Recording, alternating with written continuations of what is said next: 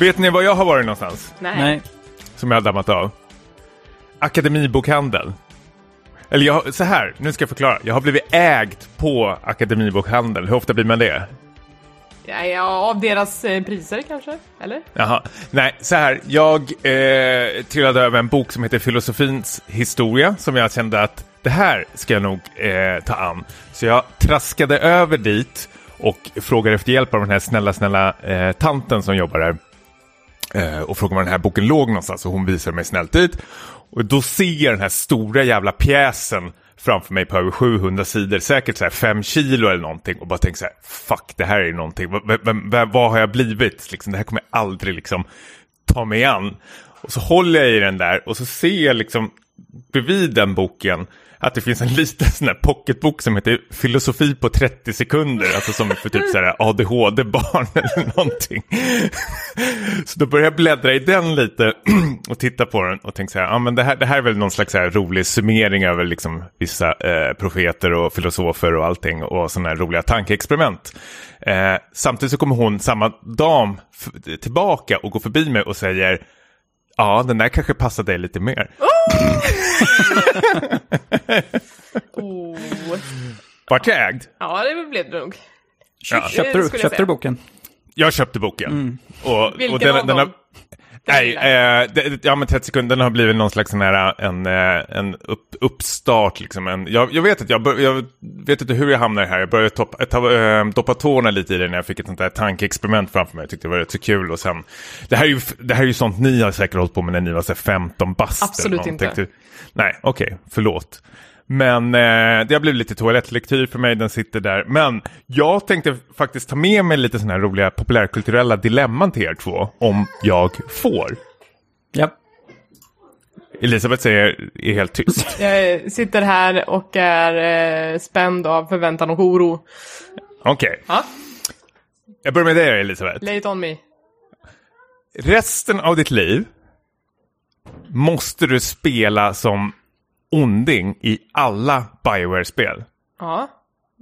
Eller, Eller. Två, två gånger per år måste du köpa för egna pengar och spela igenom ett sånt här eh, hentai-spel som finns på Steam. Visual novel hentai-spel. Så Antonin, resten av ditt liv, alla de här jävla BioWare-spelen som du tycker om så mycket, både de gamla och de nya som kommer komma, så måste du spela as hela tiden. Eller så måste du spela minst två, så du måste betala själv, hentai-spel, visual novel-spel. Jag tycker ändå inte att något av de här är så illa som du kanske tror att det låter. Jag skulle nog kunna göra både och om det liksom mitt liv stod på spel här.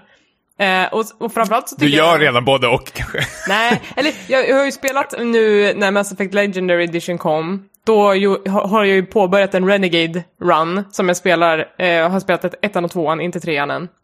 Precis, och jag, det, jag lyssnat på speljuntan där och kom den här in. Och du lät ju inte så här jätteimponerad. Nej, ettan är det rätt dåligt, men i tvåan blir det kul. Um, så att, såhär, det dåliga, det kan man väl stå ut med, eller? I, inte lyssna tillräckligt. Ja, mm.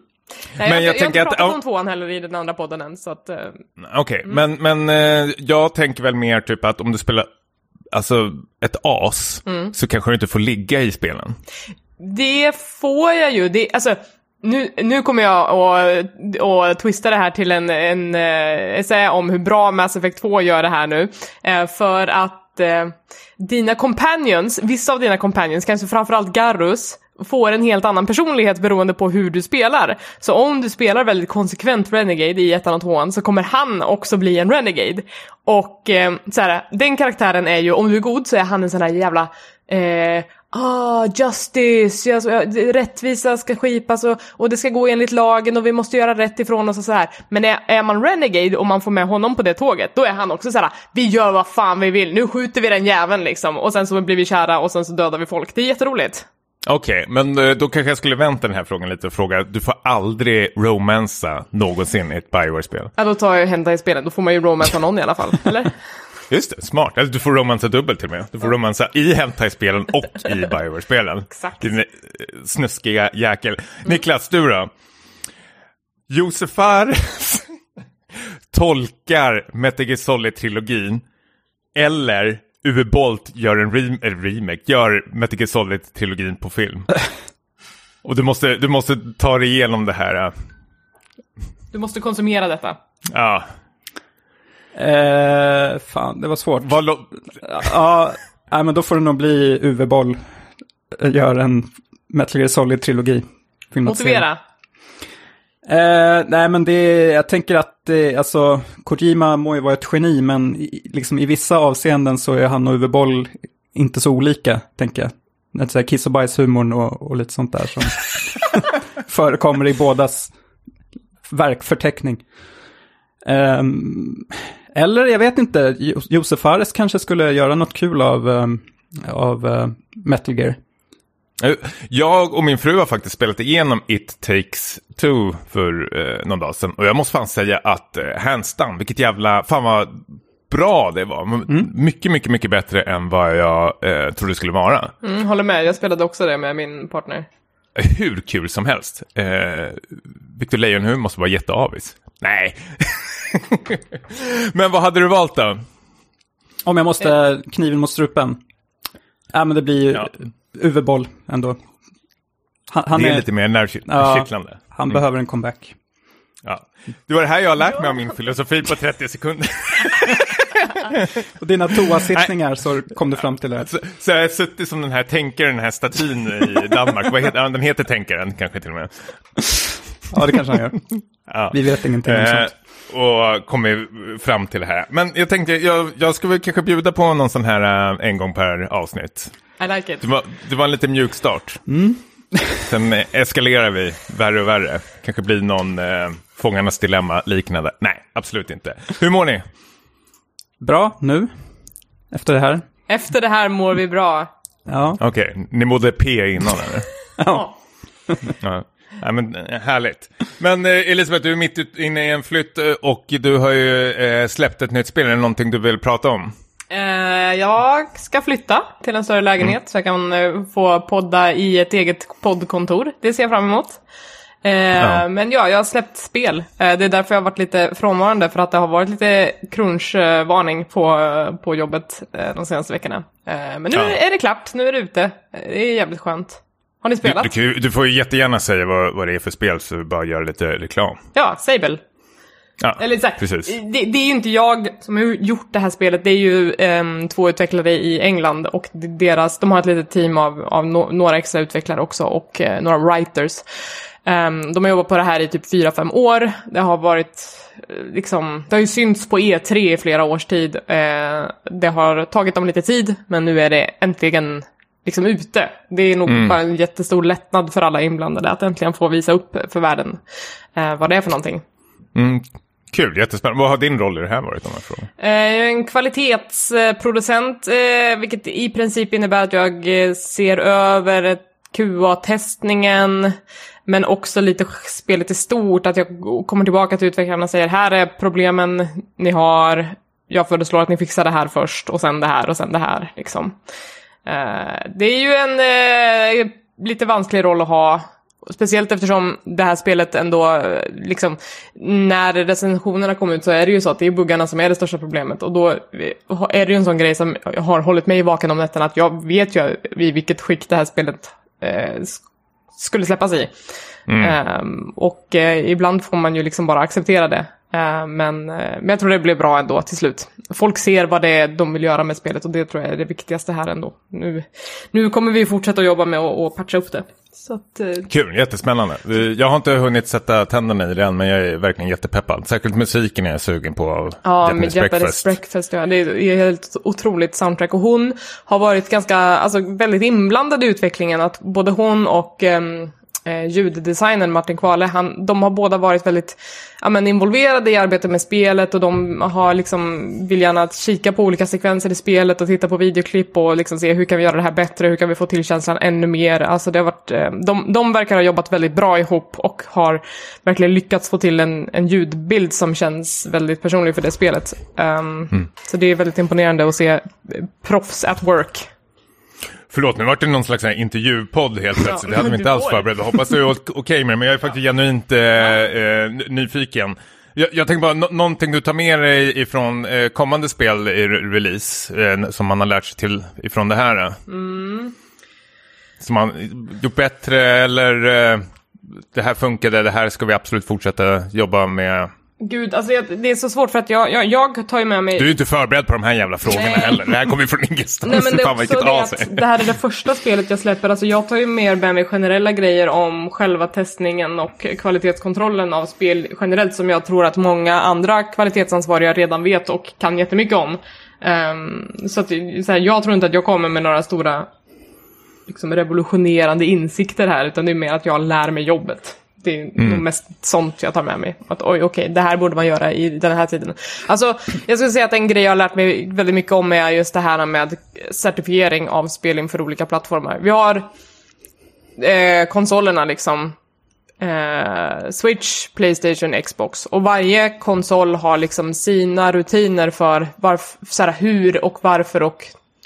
Man, man, man ska få släppa sina spel på den plattformen. Att det finns en jävligt lång lista på tekniska krav som man måste uppfylla för att, att den mm. ska få finnas. Liksom. Och det är ju mm. de grejerna som, som inte syns för spelare tror jag, men som det också går jävligt mycket jobb in i för att det ska funka och för att man ska faktiskt få passera och få släppa patcher på, på de här plattformarna. Um, så att det är ju jättemycket tid som går åt till det, och det är ju sådana grejer som jag tänker att oj, det här borde vi ha planerat in mer tid för. Liksom. Mm, mm. Ja, så ska flytta på. Spännande, håller tummarna verkligen att det fortsätter tuffa på. Det, jag tycker absolut man ska eh, kolla in det här spelet. Ja, men det tycker du bara för att du känner mig, du har inte spelat det själv. Niklas, har du testat? Nej, men jag är ju lite bussig, bjuder på det. Ja, nej men... vi, vi, har ju, vi har ju fått av dig så att vi kan testa, men jag, jag var, blev faktiskt lite så här, kanske påverkad av vissa recensioner som jag läste, att det, det, det som folk klagar på var just... Eh, buggarna och eh, kanske man gör klokt i att vänta lite tills du har hunnit mm. fix, fixa det här, Elisabeth. Mm. Ja, nej men alltså det, jag tror inte det skadar heller. Nej, men jag är peppad. Om, om man är, så här, framförallt om man är känslig för så här, frame rate och sådana grejer, då tror jag att man ska vänta lite grann. Niklas. Jag är känslig. Du är en sån mm. sextio frames or, or bust kille. Mm. Ja, jag ser inte skillnad på det och trettio. hundratjugo frames. Hur många hertz har du på skärmen, Niklas? Jag vet inte, hur kollar man det? V-synk på eller av? Ja, nu går vi vidare. Ja, hur, hur mår du, Niklas? Jo, men jag det har inte hänt så mycket här. Jag ska inte flytta, jag har inte släppt något spel. Jag, jag har um, insett att uh, hösten är nog uh, bästa årstiden för att ta sig an deckare. Både i liksom, bokform och tv-serieform. Jag ska inte gå, gå händelserna i förväg här nu, men jag vet att Elisabeth pratade om att i något avsnitt att heta sommarnätter var liksom det bästa liksom läsande tidpunkten liksom för att läsa deckare helt enkelt. Men eh, hösten är, när det är liksom rått och kallt ute, då är det bästa tiden att eh, sluka en bra deckare. Lät som ett så dåligt reklaminslag för deckare här.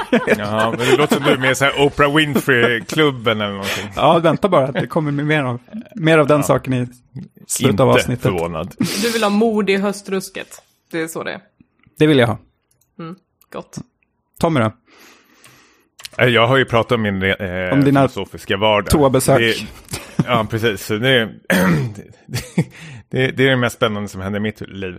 Hörrni, eh, ska vi hoppa in lite på vad som har eh, hänt senaste veckorna kanske? Eh, jag vill bara lyfta en liten eh, snabb sak. Jag har doppat hårna i eh, det här remake-spelet ActRaiser. När jag skrev det på schemat så skriker Elisabeth ActRaiser, vad fan är det för någonting? Det är ett gammalt Super Nintendo-spel som släpptes, när var det? nittonhundranittio eller någonting sånt. Helt tyst. Ja, det, men jag, jag sökte på det där för jag ville veta om jag levde eller inte. Och då var det december nittio var väl första släppdatumet för det. Ja, eh, men det är ju en gammal spelserie som heter Quintet. Eh, och de är väl mest kända ifrån eh, så här Soulblazer, eh, Legend of Gaia tror jag inte det heter. Nu får du hjälpa mig här, Niklas. Eh, Illusion of Gaia. Illusion of Gaia. Och så var det väl... Eh, Oh, vad heter Terran- det? Terranigma. Terranigma, så heter det. Gud. Och jag ska precis säga att det är en av mina favorittrilogier. Det tji fick jag där. Men det som hände nu när det här spelet släpptes var ju att eh, spelets liksom, eh, kompositör tweetade att han var superglad för det här och jättepeppad. Och eh, så var det någon som frågade honom att vad händer med de här tre spelen nu när jag släppte det här? Och han sa att eh, jag har typ kontakt med utvecklarna och eh, de fortsätter liksom så här, ja, jobba inom spel än idag. Men vi får väl se vad som händer och kan vi bara hålla tummarna. Själv tyckte jag att det vore hur kul som helst. Så nu har ju liksom gått helt bananas på Twitter. Nej, inte alls. Men att folk liksom verkligen håller tummarna nu att eh, de kommer fortsätta släppa Eh, de här spelet i någon slags remake-version. Eh, och jag är absolut, absolut eh, på det. Jag har ju bara spelat såhär, första timmen av eh, ActRaiser och, men är ändå såhär, positivt eh, överraskad. Ja, äh, men eh, jag brukar skryta om att jag äger originalet Terranigma till Super Nintendo, som är ju värt ganska mycket pengar. Uh, jag hoppas inte att det värdet kommer sjunka nu när det, när det kommer remakes. Eller så kanske intresset liksom ö- ökar ännu mer för det. Jag kan tjäna ja. ännu mer pengar. Men jag är också intresserad uh, av, jag vet inte, någon, någon typ av så här, uh, trilogi. Men är den liksom officiell trilogi egentligen? Är det inte bara att de är så här, den, tematisk? Den är fristå- ja, men precis. Tematiskt fristående eh, trilogi. Men det, det som gör så bra med de här tre spelen är för det första att de är så gamla, men att den hade någon slags här, snygg, det är ju top-down action hacken slash R P G.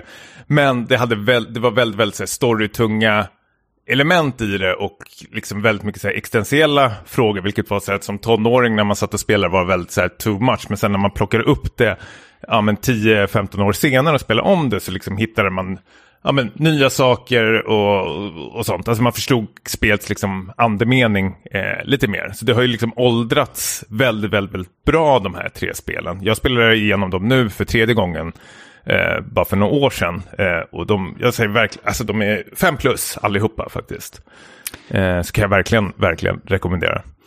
Utseendemässigt eh, sticker det ju inte ut så mycket heller från Den, de typen av spel som släpps nu, alltså retro, pixel, eh, J R P G-flörtande spel. Så det skulle ju kunna liksom säkert funka med en modern crowd. Elisabeth skulle säkert mm. kunna uppskatta det också. Ja, men det är det jag funderar på, om den här ny, nysläppet av ActRaiser, om det är en bra inkörsport till oss babies som inte var med på den tiden.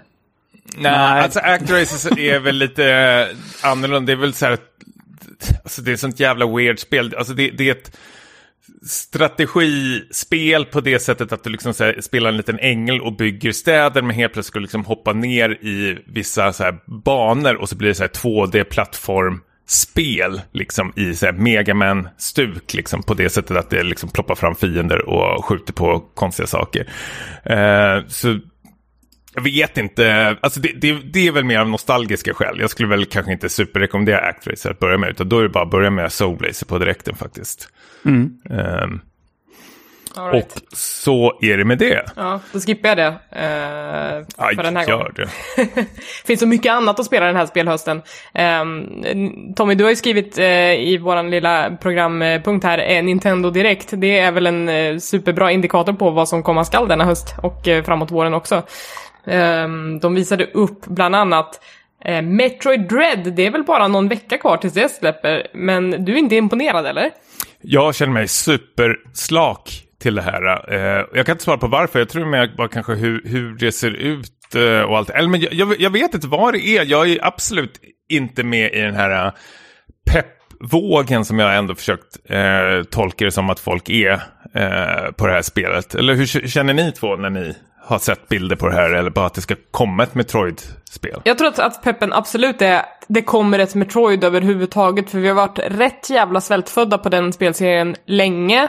eh, Metroid Prime fyra annonsades och sen så har det liksom hamnat i någon slags development hell så att vi, vi inte fick se något mer av det, och nu istället så kommer då Metroid Dread som är en slags återupplivning av ett, eh, ett gammalt koncept som de jobbade med för många år sedan efter Metroid Fusion tror jag det var, men som de inte hade de tekniska förutsättningarna att kunna förverkliga. Att liksom D S-konsolen, eller ja, det är en konsol, ja.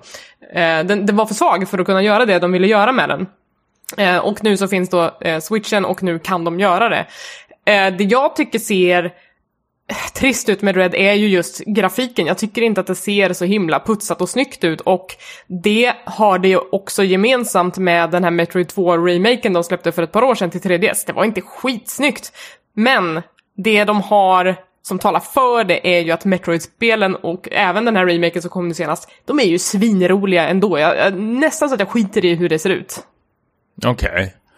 Niklas? Ja, men det är väl också, nu är jag dåligt påläst, men är det inte samma person som har gjort tidigare uppskattade Metroid-spel som är inblandad även i det här? Så att liksom fansen känner sig trygga med det, att det inte blir den här Other M- Eh, fiaskot igen, utan att och att det här ska liksom ta över och eller liksom följa en, en, en story eh, som, mm. som de har liksom berättat i tidigare spel.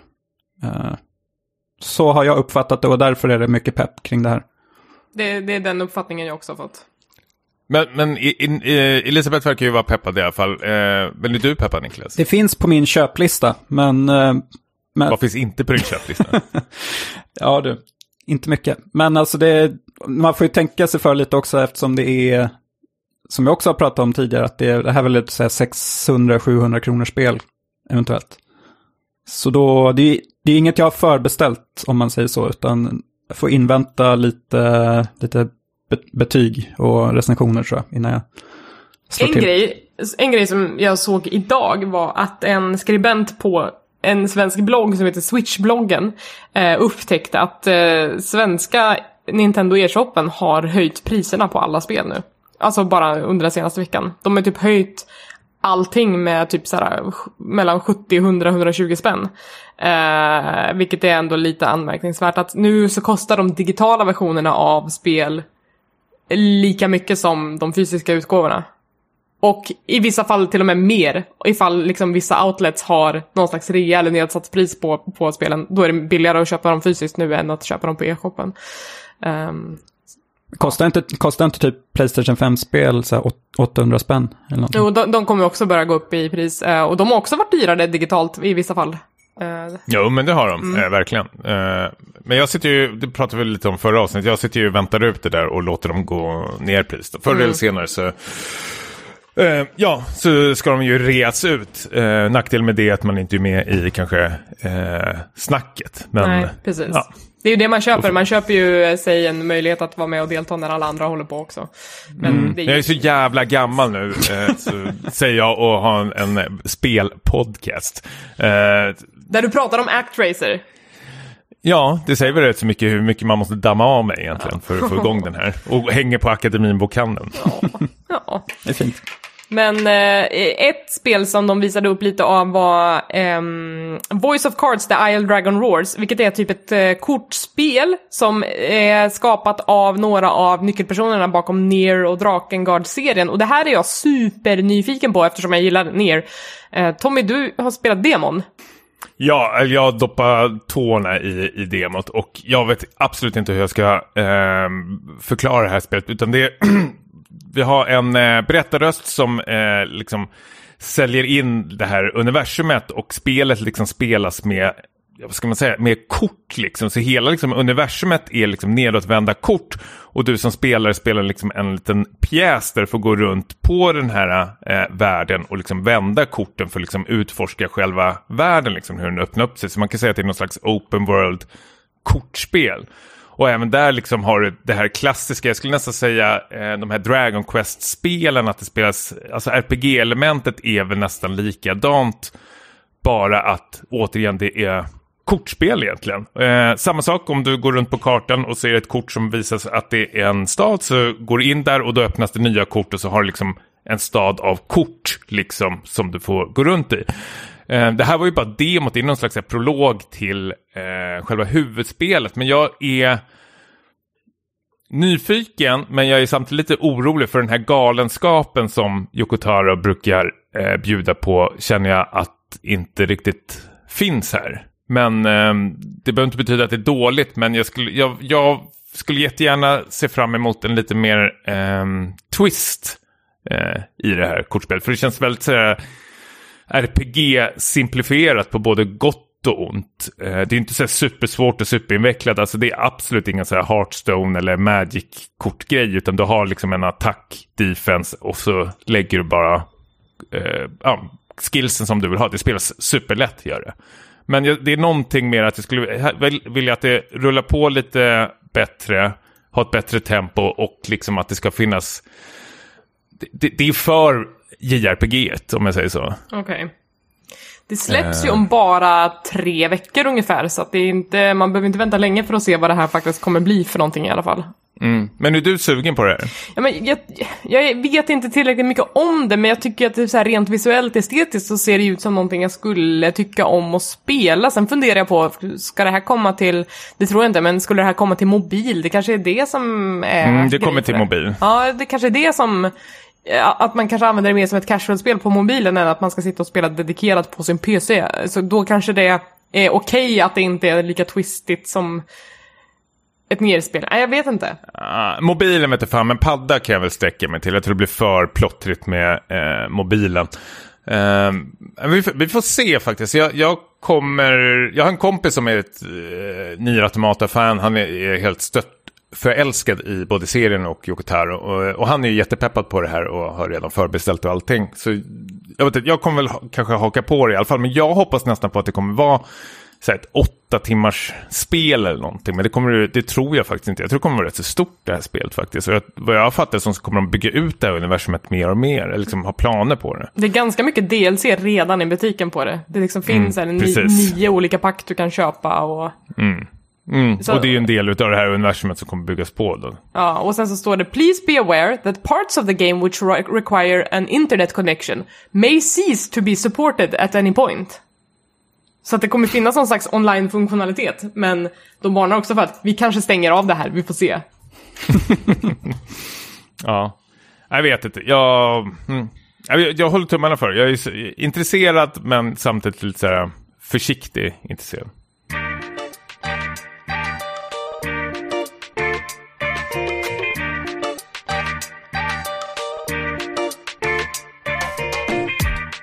Ska vi snacka lite spel då? Det tycker jag.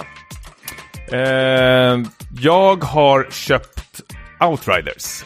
Outriders, det här sjukt gamla, tänkte jag säga, absolut inte så gammalt, men People Can Fly-studion släppte för cirka nio månader sedan. Jag tror det är väl kanske i början utav året, om jag inte minns helt fel. Mm, det låter bekant. Eh, ja, och det hade väl någon slags så här mardröms... start vill jag minnas. Det var eh, mycket disconnection, eh, mycket buggar, ja men så här klassiskt trippel A-spel eh, som släpps eh, med multiplayer-funktioner som bara g- har gått, går liksom så här helt åt helvete. Jag har varit superintresserad av det här spelet men känt att så här, men jag väntar nog lite tills eh, de har fixat det. Och nu eh, plockar jag upp det med några vänner som det är tre spelar eh, spel, man kan max spela tre stycken och det är liksom third person shooter looter spel, du spelar i någon jävla sci-fi värld, du ska liksom upptäcka en ny planet för att liksom jorden har gått under, jada jada jada, vi har hört det tusentals gånger. Det jag upptäcker med det här spelet är att de har, eh, det är inte dåligt, absolut inte, men de har fortfarande väldigt mycket kvar att eh, jobba med. Det är Eh, inte helt klart alls, utan vi eh, stöter fortfarande på de här barnsjukdomarna att vi kastas ut ur spelet, vilket är så här supertråkigt. Det förlorar ju liksom hela den här känslan. Det är buggigt på vissa delar, liksom öppningssekvensen liksom så här stannar upp flera gånger. Jag har en kompis som eh, måste starta om spelet fyra, fem gånger innan liksom spelet liksom så här eh, kickar igång för honom, och då har han inte sen någon supergammal dator, utan den Den får för sig att eh, han har något slags... Eh, vad fan, han får upp någon meddelande att han, han måste stänga av sitt så här, fuskprogram eller något liknande. Vilket så här, är superkonstigt när han inte ens har något.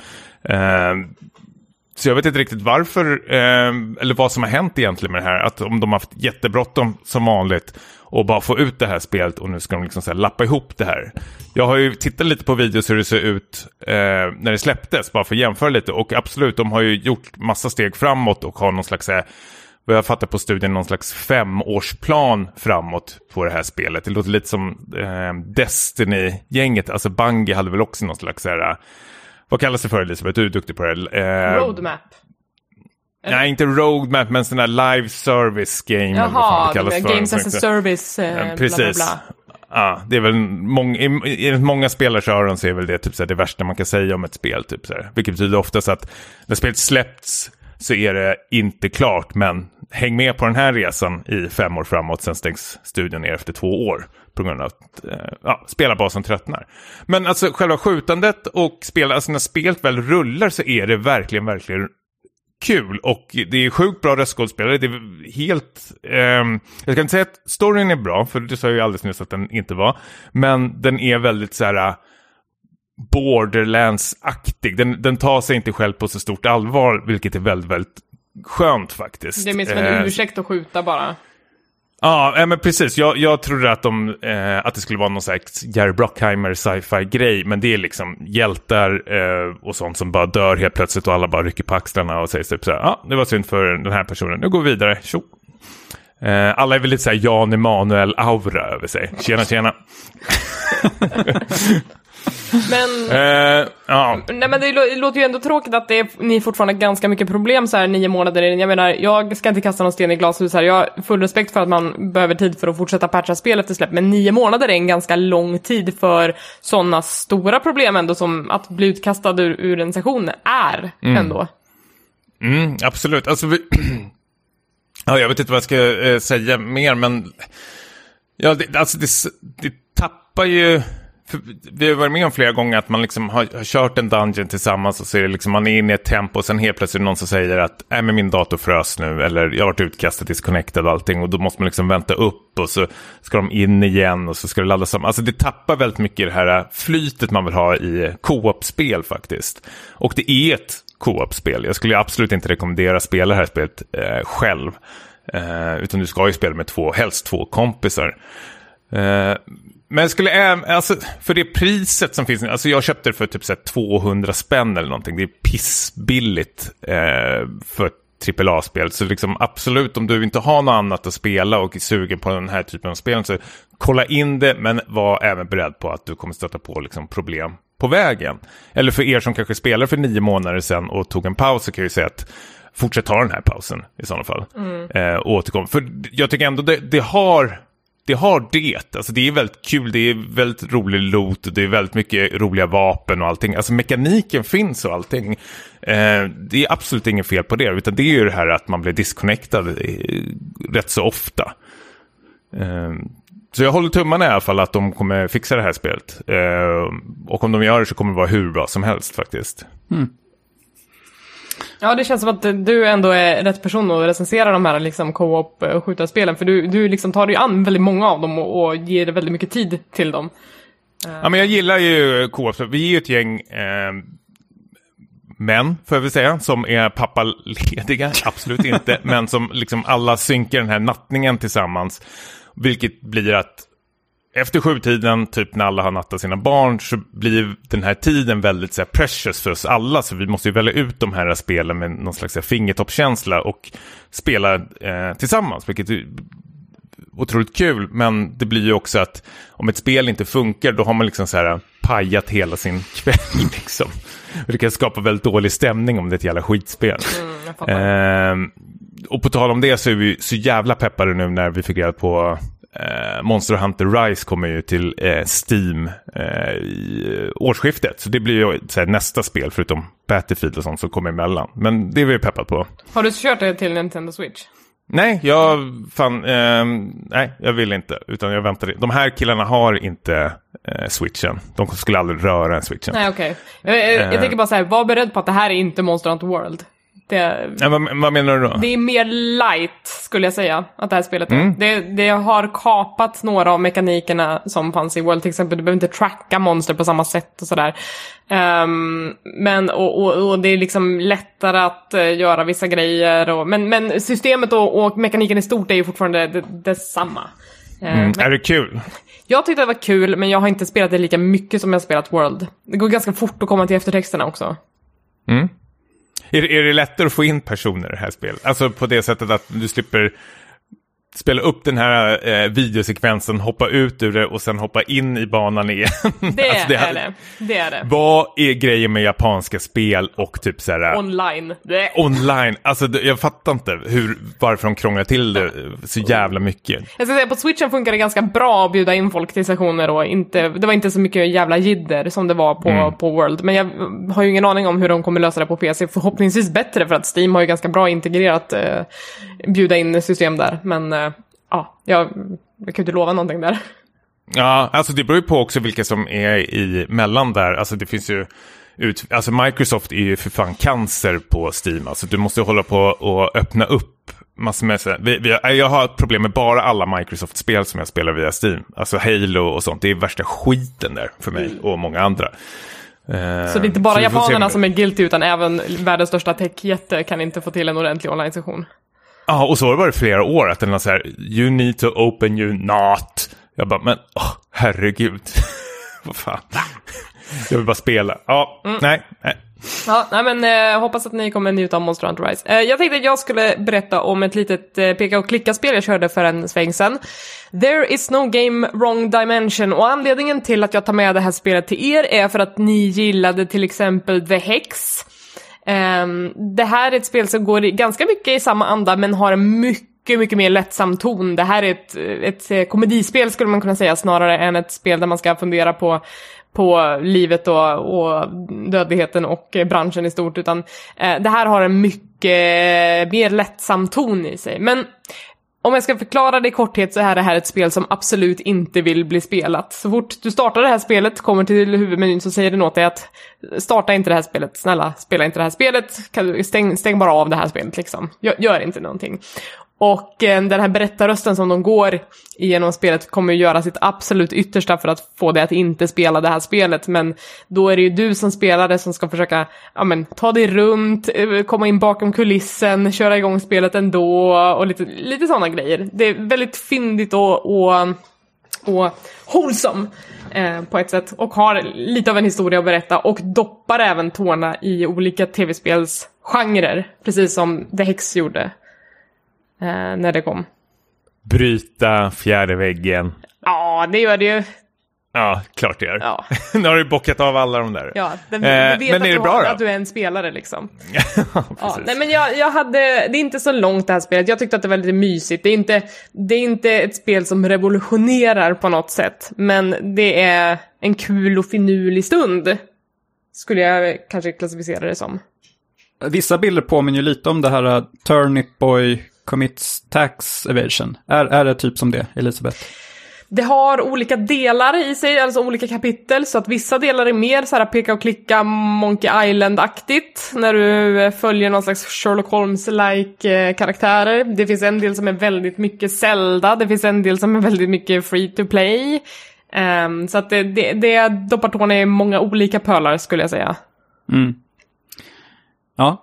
På, påminner ju, låter ju lite som det jag och Tommy spelade förra månaden. Buddy ja, Simulator. Ja, Buddy Simulator. Det lät superspännande och det är no- också någonting jag vill eh, prova faktiskt. Prata om det på Speljöntan och hälsa från oss. Ja, hallå? Ja, det kan jag göra så fort jag får mig tiden att göra det. Eh, nej men eh, det... Ja, nej, men jag tyckte att det var ändå nice för att vara ett peka och klicka spel. Jag kan ha lite svårt för sådana stundtals, men, men jag tyckte att de gjorde ett bra jobb. Mm, mm. Så th- There is no game wrong dimension heter det här spelet.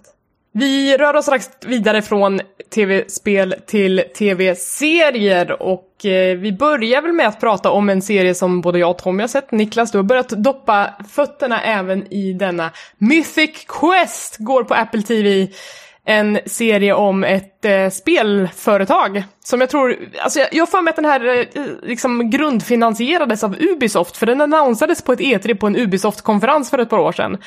Eh, och sen är det ju då tillsammans med de här It's Always Sunny-kreatörerna som, som eh, driver det här projektet.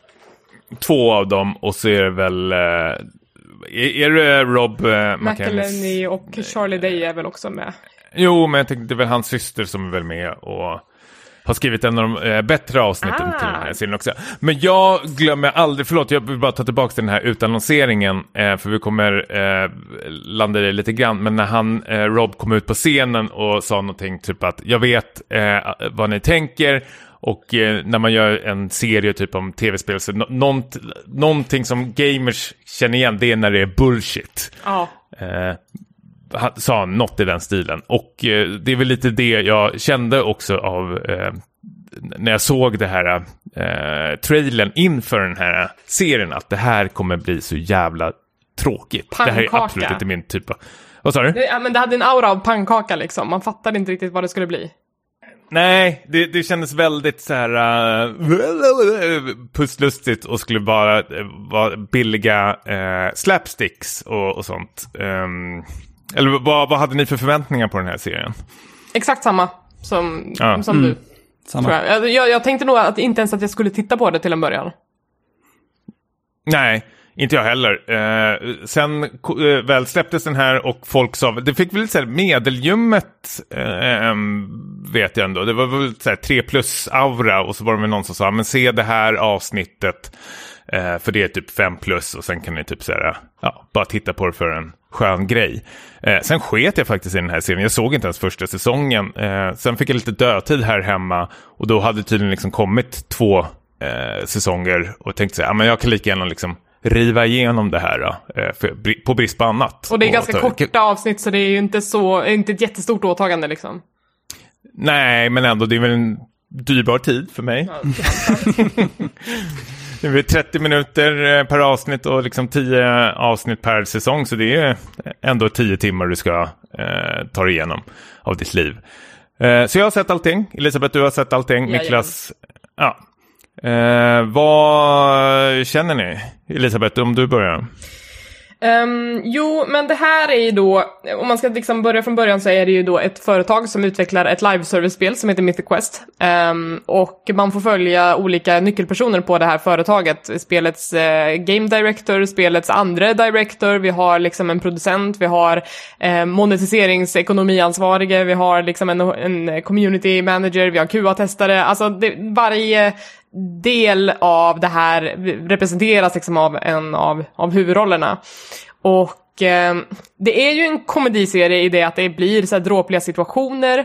Det är väldigt mycket... Det gör ju narr av tv-spelskulturen så som den är representerad utåt. Att vi har de här väldigt, väldigt självupptagna cheferna på det här jobbet som sliter och slänger med personalen väldigt mycket och är så väldigt, väldigt uppfyllda av sig själva. Och av att visa sin egen briljans i spelet, att de kanske glömmer att det är riktiga människor som måste stå ut med deras jävla skit som de kastar på dem. Um, så det är en riktig så här, narcissistfest på många sätt och vis, men serien är ju väldigt medveten om att det är det, att man ska skratta åt dem snarare än, än att tycka att de är hjältar på något sätt, vilket ty- jag tycker ändå de lyckas eh, ganska bra med.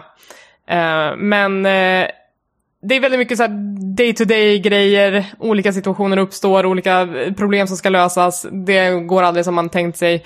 Men sen så finns det några avsnitt som sticker ut väldigt mycket ifrån den här formen, där man börjar prata om historien bakom spelet, vart det kom ifrån, eh, och även historien bakom en viss karaktär som kommer i, i säsong två, eh, där man går in i hans backstory, eh, han som är... Eh, en narrativ director för spelet, han som skriver manuset egentligen. Eh, och de här spelen, eller de här avsnitten, de, de avviker så mycket ifrån det här sitcom-situationerna eh, på, på själva spelstudion, utan vill verkligen berätta en genuin historia om, ja, men om skapande och om kreativitet. Och det, där tycker jag att den skiner som allra, allra starkast. Och det tror jag att många tycker. Att för mig så är den här väldigt mycket toppar och dalar. Den har de här otroligt starka avsnitten. Och sen så har de några som verkligen är bara... Ja, ja, ja. Nu, nu tramsar vi ett avsnitt. Men jag vet att vid något tillfälle så kommer de att ta i ett allvarligt ämne och göra det väldigt bra. Och då, då kan jag sitta och vänta lite på det. Mm. Uh, jag... hade väl inte så jättehöga förväntningar när jag eh, drog igång det här. Men när jag började titta igenom det och såg igenom säsong ett så tänkte jag eh, det här är nog det sämsta skit jag sett i hela mitt liv. Eh, jag var så här, fly förbannad över den här serien, för det visste inte vad den ville. Den var väldigt så här, otroligt tramsig. Eh, jag håller med att det finns eh, ett avsnitt där på säsong ett som verkligen sticker ut, som är faktiskt jättebra, men jag känner att den skulle lika gärna kunna vara en liten kortfilm i sådana fall då. För den har ingenting med huvudkaraktären att göra, utan det är en av författ- eller skaparnas liksom syster som de har tagit in lite snabbt, som hon fick skriva ett avsnitt och så bara gjorde det hur bra som helst. Eh, medan de andra avsnitten är... Jag, jag fattar inte vad det är för något. Det är så här trams egentligen. Det är någon eh, tjej som går runt och gnäller. Det är någon kille som är så supernarcissistisk och alla bara drar åt olika håll. Så jag tänkte faktiskt jag var jätte, jätte nära att bara ge upp den här eh, tv-serien, men ändå hoppade på säsong två och tänkte så här, men jag ser väl lite, lite med ena öga öppet eller någonting. Men någonting hände med säsong två. Det känns lite som de hittade någon slags form eller någonting i säsong två. Och helt plötsligt tyckte jag att det var hur bra som helst. Alltså säsong två och säsong ett, om man ställer dem emot varandra så är det som natt och dag. Alltså de måste verkligen ha suttit ner och liksom säga, okej, okay, vad vill vi egentligen med den här serien? Alltså första säsongen så ska den liksom vara väldigt... Eh, politiskt korrekt, men samtidigt vill den inte vara det. Alltså d- d- den är den är superspretig, men eh, det, det den gör så bra med säsong två är att man låter många karaktärer verkar få liksom så här blomma ut. Alltså asen får vara as. Alltså de som är eh, kanske lite så där tillrättalagda får vara tillrättalagda, men för det betyder inte att de alltid har rätt hela tiden, utan de kanske är osäkra på sig själva eller någonting. Den påminner, alltså vissa delar i Sex Education, att det är väldigt så här, det finns fina stunder med många karaktärer som får sin liksom så här skärmtid, och det gör den hur bra som helst. Jag var väldigt positivt förvånad eh, återigen över säsong två, liksom, att den lyckas vända så bra, och sen liksom fatt, vad jag fattar som så är den slut nu. Det blir typ Få, kanske inte någon säsong tre av det. Det är ju, det är ju högst oklart. Jag, vet, jag har ingen aning om hur de tänker, för det finns ju ett definitivt liksom avslut att här skulle vi kunna stanna i säsong två. Men mm. eh, apropå liksom vad den här serien vänder, så tycker jag att eh, pandemiavsnittet var en ganska sån så här, oj, nu vill de, de vill säga någonting med den här serien och göra någonting med de här karaktärerna. Det var ett, ett avsnitt, fan var pandemiavsnittet? Det var ett avsnitt som kom mellan säsong ett och två, och jag vet inte om det är som eh, sista avsnittet i säsong ett kanske, ah. när de spelar in det typ över Zoom. Um, Fan vad det var dåligt. Nej, jag tyckte det var fint. Och sen när de kom tillbaka till jobbet efteråt, att de fick liksom en till en kontinuitet där som jag tyckte hängde ihop. Och jag tyckte att de, jag vet inte, belyste den situationen som vi var i just då. Jag tror att om man ser om pandemiavsnittet idag så är det nog inte lika bra. Men när det var i början av covid och man inte visste liksom, okej, okay, när ska jag få träffa mina kompisar igen? När ska jag få gå tillbaka till jobbet? Är det här den nya vardagen? Den osäkerheten mm. tycker jag att det avsnittet fångade väldigt bra.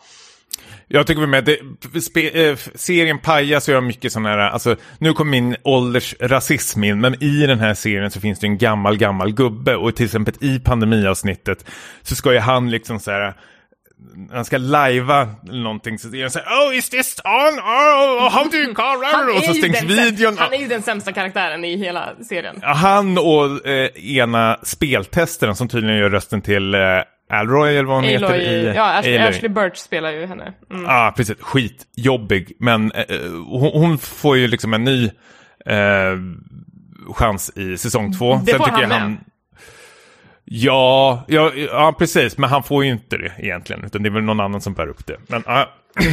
ah. eh, och det, samma sak är med de här creative director-människorna eh, också som är såhär pissjobbiga hela tiden, utan den som lyser igenom tycker jag, det är någon, jag, vet, jag har aldrig hört talas om henne, Jo heter hon i eh, serien, och är typ någon sån här assistent, och hon är typ bara ett jävla as. Hon är så jävla alltså rolig. hon, hon De, hon liksom börjar från noll, kom inte in, kom in från ingenstans och är typ bara en jävla assistent, och sen märker man verkligen, ja men okej, okay, ja men det, hon ger väl en assistent åt de här äh, personerna liksom, hon, äh, och hon får liksom inte så mycket screen time till en början, men sen tror jag märker någon som liksom eh, f- fått in henne i serien att hon har någonting, och det har hon absolut. Alltså hon är fan ta med fem plus, alltså. Det är hon som räddar den här serien, särskilt i säsong två, på grund av att hon är ett jävla jävla as mot alla karaktärer på ett roligt sätt faktiskt. Och hon spelar ut dem mot varandra.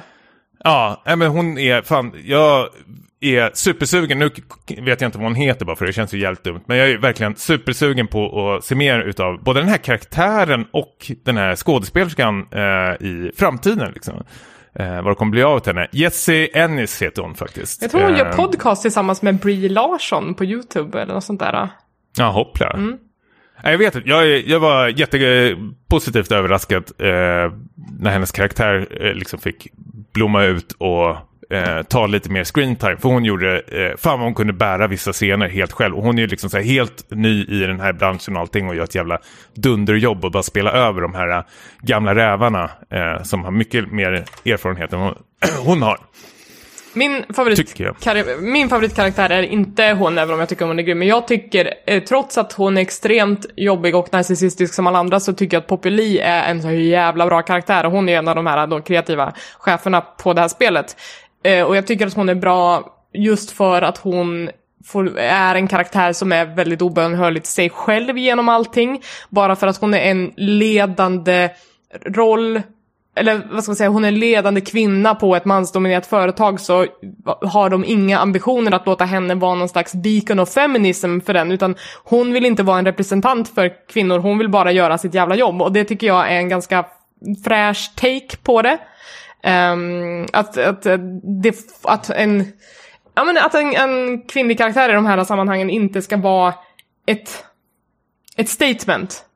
Mm. Och det ha, finns även ett avsnitt som, som tangerar väldigt mycket det här, att de ska vilja att hon ska åka och, och liksom prata på någon jävla women's conference, och hon, hon liksom är så jävla malplacerad i det sammanhanget, hon vet inte vad hon ska säga till de här personerna, och det tycker jag ändå är en, jag vet inte, det, det visar någon slags hopp om framtiden på ett sätt kanske, eller ja, det visar lite samtid men också lite hopp om framtiden, att man som kvinna i spelbranschen kanske inte ska behöva stå på barrikaden och vara representant för alla kvinnor, utan att vi måste även kunna se att olika sorters kvinnor måste få ta plats i de här sammanhangen, och att det inte är en homogen grupp, och det är ju det som är det viktiga liksom att, att få fram. Um, mm. Så den, den karaktären tycker jag är kanon, och plus att jag tycker att den skådisen också levererar jätte, jätteroligt väldigt många gånger. Mm. Niklas? Ja. Du har inte sett så, my- så långt, så du har inte sett mycket av det som är bra. Så du får inte säga någonting. Så två avsnitt i morse. Det var väl ingen så här wow-upplevelse direkt. Men samtidigt så har jag hört samma som ni, som ni eh, har berättat här, att det eh, kommer riktigt bra avsnitt längre fram, och att eh, säsong två är betydligt vassare. Och eh, det, det, det är inget nytt att liksom... Eh, särskilt kanske komediserier kan behöva typ en säsong innan det sätter sig, och att det sen tar sig riktigt bra i kommande säsonger. Typ Seinfeld hade ju typ en så här två, två, två plus eh, första säsongen jämfört med vad som kom efteråt. Simpsons också. Wow. Det säger ju gamla och tråkiga. Det säger vad, det, det, vad jag har fastnat, fastnat någonstans. uh, Nej men jag, jag, alltså det här är ju liksom... Förlåt, jag väntar bara tills du säger Twin Peaks snart också. Ja, men det, det var fem plus från början, så det var det. Ja, ja, ja. Ja, nej, men jag tycker väl att det, det känns som att det, det är ganska så här stereotypiska karaktärer som förmodligen fördjupas längre fram. Men jag tycker också att mycket av så här humorn, det påminner lite om de här typ developer digital eh, presskonferenserna på E tre, att eh, när man driver med spelbranschen, det, det, det är för lätt, det, det, det är för öppna mål som de liksom sparkar in bollen i. Samtidigt så är det så här, jag har ju inte så här otrevligt i, i, i den här uh, miljön, och det, jag, jag, jag kan utan problem lägga en, en, en halvdan säsong. Även fast i, i, när det är så mycket bra tv-serier, så är det kanske kanske man kan kräva att en säsong ska vara typ eh, väldigt bra från, från första början innan man eh, liksom om man ska ta sig an den. Men eh, det låter ju positivt att den är slut efter andra säsongen, så att man, man vet att man kommer kunna ta, eh, ta det här hela vägen. För jag vet inte om jag... Eh, sju säsonger av det här hade jag kanske inte velat se. Nej, då, då, då hade det behövt ta sig ganska ordentligt, tror jag.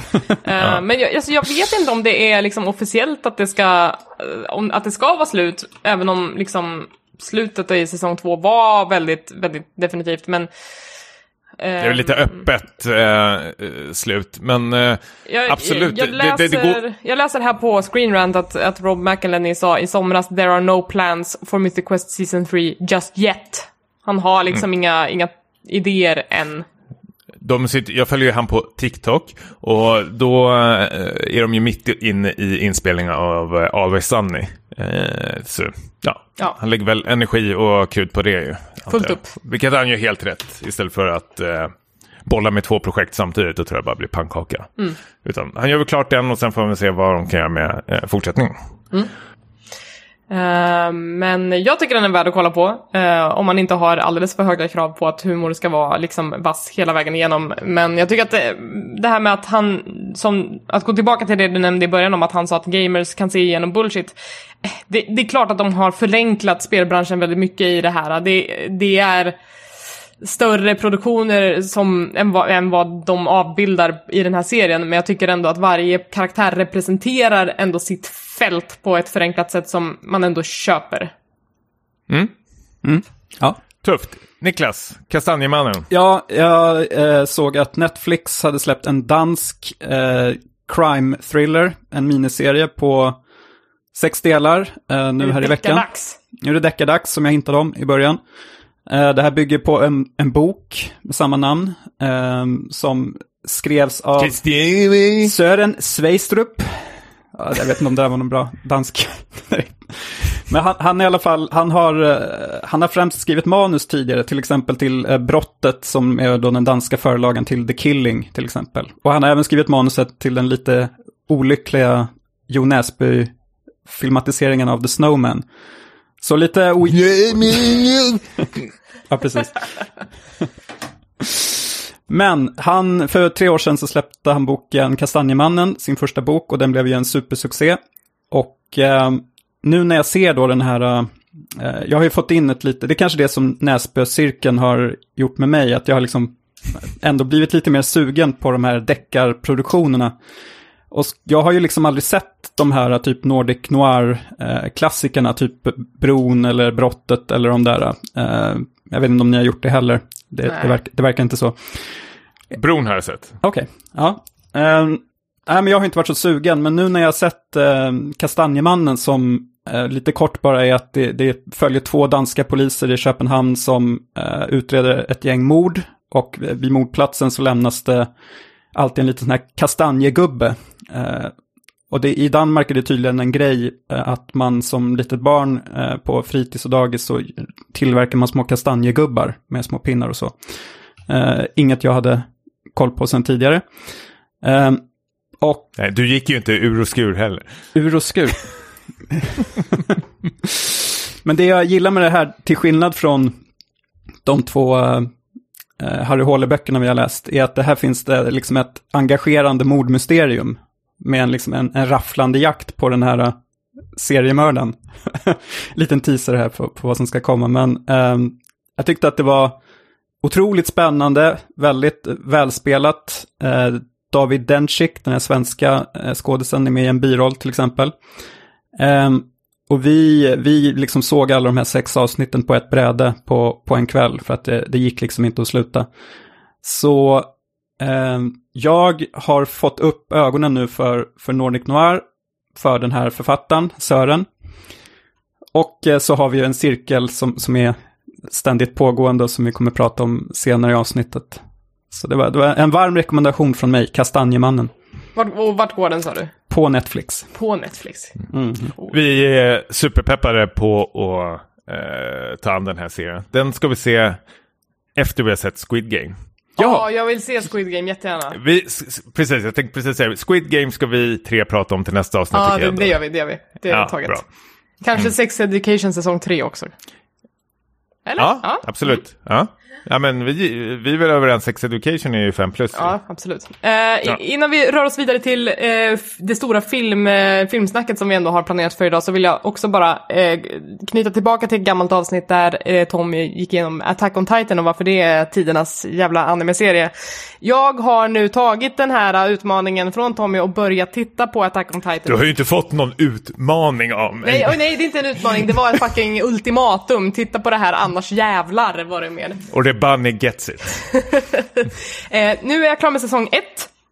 Eh, i, som jag har förstått det så, du tyckte ju liksom att oh, men säsong ett, den kan vara lite konstig. Det, det tar sig, det tar sig liksom. Så att jag är, jag, är, jag, är, jag är engagerad nu efter första säsongen. Det är ett, en serie som eh, inte har... Vad ska jag säga, den rycker ju inte undan draperiet och visar någonting på tjugofyra avsnitt än så länge, utan det är bara mysterier som bara byggs på, byggs på, byggs på. Det blir bara konstigare och konstigare, så att man nu, nu liksom spricker man av förväntningar och bara, vad fan är det som pågår i den här serien? Så känner jag väldigt mycket efter säsong ett och, och eh, av förväntan inför säsong två. Mm.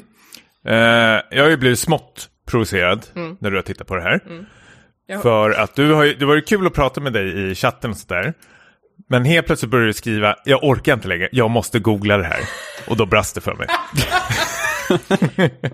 Det är som att fuska på ett prov. Ja, nej men det var ju då en... en det, det är okej, mm. bara så länge man gör det snyggt.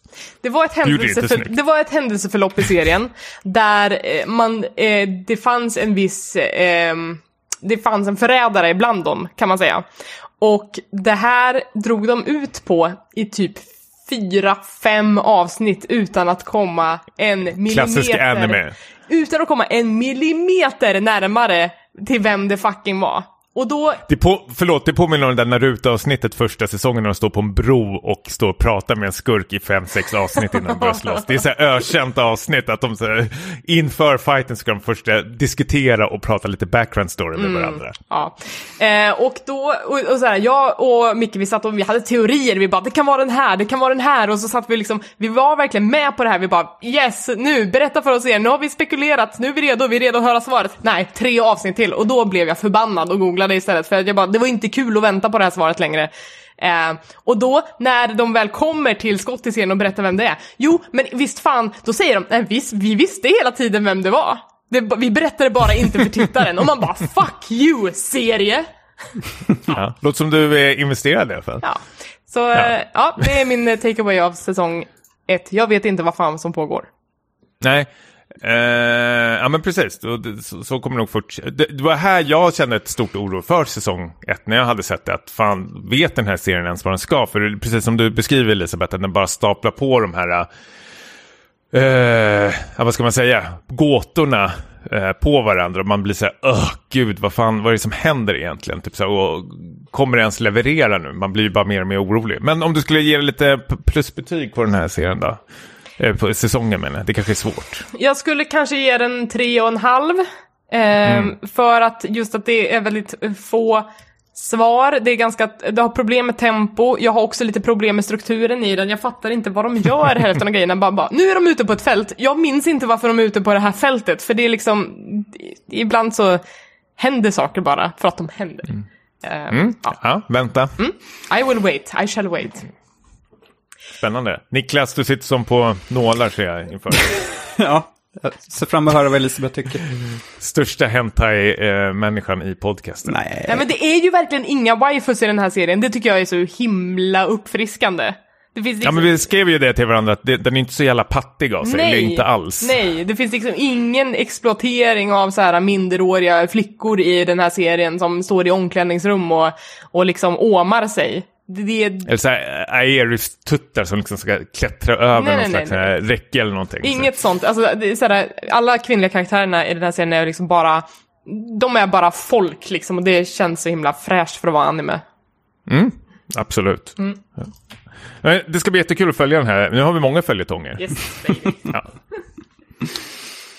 Ska vi röra oss vidare till lite eh, rymdopera? Ja. ja.